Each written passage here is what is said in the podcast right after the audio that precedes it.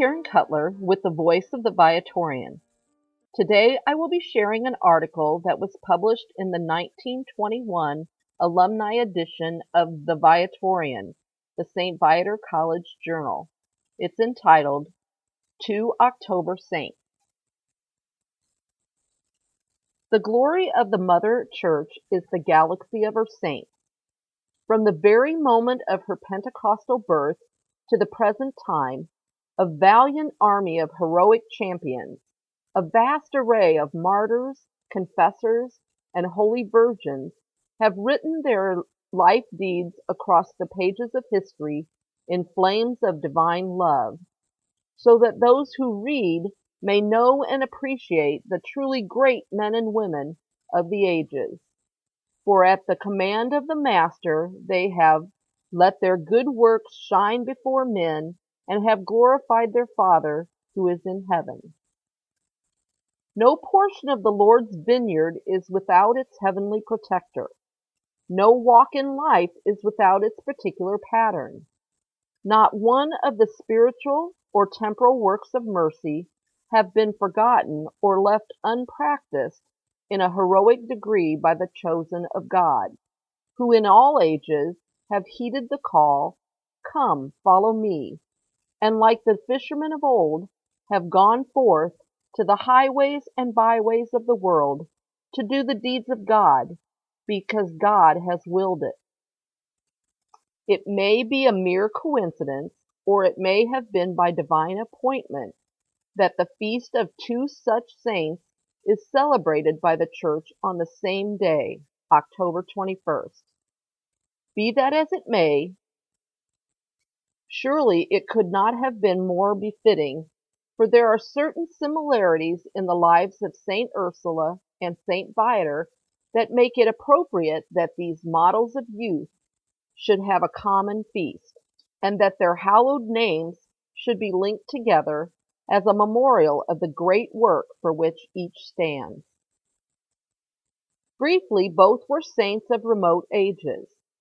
Both died in voluntary exile for the love of God.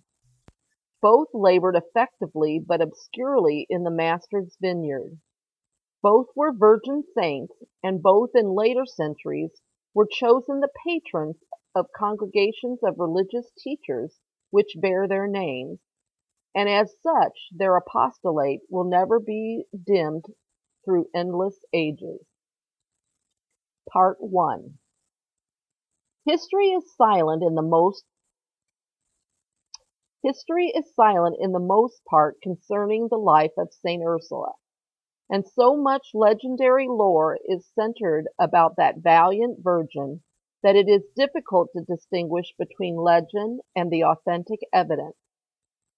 Commentators, however, give us sufficient proof that she was a princess of Britain, the daughter of Deiodatus, king of Cornwall. When that fair land was invaded by the pagan Saxons toward the middle of the fifth century, and persecution was felt throughout her native land, she, with the young children who are said to have been under her care, together with the other maidens who had banded together under her guardianship, fled from the hordes of barbarians and embarked for the friendlier shores of Armorica, where under the sovereignty of Conan, a British prince, they might find a place of safety to continue their life of service and sacrifice. The heroic virgins had sought refuge among their kinsmen of Gaul, but a, ter- a terrific storm scattered their ships, and Ursula and her companions were cast ashore on some islands in the Rhine River, near the present site of Cologne. Here, however, Ursula was to find in a foreign land what she had sought to avoid by flight from her native shores. A horde of barbaric Huns having invaded the Rhineland, Ursula, together with her heroic band, being in danger of shameful outrages, suffered death rather than sully the robe of her baptismal vows, and thus joyfully gained the double crown of virginity and martyrdom. From time immemorial the name of St. Ursula has been held in the highest veneration throughout the world, and she has been revered as the protector of the young. Though little is known of her life, in death she became renowned, and today devotion to her is widespread among the various nations of the world. The first religious congregation founded exclusively for the education of the young was placed under her protection, and several others of more recent foundation have chosen her as their heavenly protector, so that the name Ursuline stands for all that is best in educational circles. The bodies of Saint Ursula and her companions are buried in a magnificent church erected on the site of their heroic sacrifice. This beautiful edifice was erected by Clematius in the fifth century in fulfillment of a vow, which he made to restore the century-old shrine of the saint and her holy companions. An epitaph carved in stone in the choir of the present basilica bears the following inscription, commemorative of the pious act, and is one of the few authentic rec records bearing on the history of the English Virgins. The following is an English translation of the original, and this is what gives rise to the inference that the martyrs were virgins, and that they suffered in the fifth century. Clematius was frequently animated by the divine fire of inspiration to extol the resplendent virtues and majesty of martyrs and of celestial virgins. Coming from the east, he restored this basilica in fulfillment of a vow which he had made. Hence if any one should bury a body except that of a virgin in this majestic temple, where the blood of virgins was shed for the name of Christ, let him be punished in eternal flames of hell. The magnificent basilica is a center of devotion to Ursula, which is almost limitless, and countless miracles and cures throughout the ages have been procured through intercession to the martyrs of Cologne, which city is foremost in veneration of the holy relics and is not unmindful of its precious inheritance. The spirit of the great Saint Ursula has animated countless other virgins of diverse races and climes, and today countless virgins are following in her train, worthy indeed to be called her companions crowned with the lily crown of virginity, indeed, but like this glowing prototype of old, some also have won the added crown of martyrdom. Part 2 Like that of St. Ursula, the life of St. Viator is one concerning which there is little to record. Extant records of the Church of Lyons, France, inform us that St. Viator lived in the fourth century and was a lector in the cathedral of that city. He is the earliest type of the teacher of the religious schools.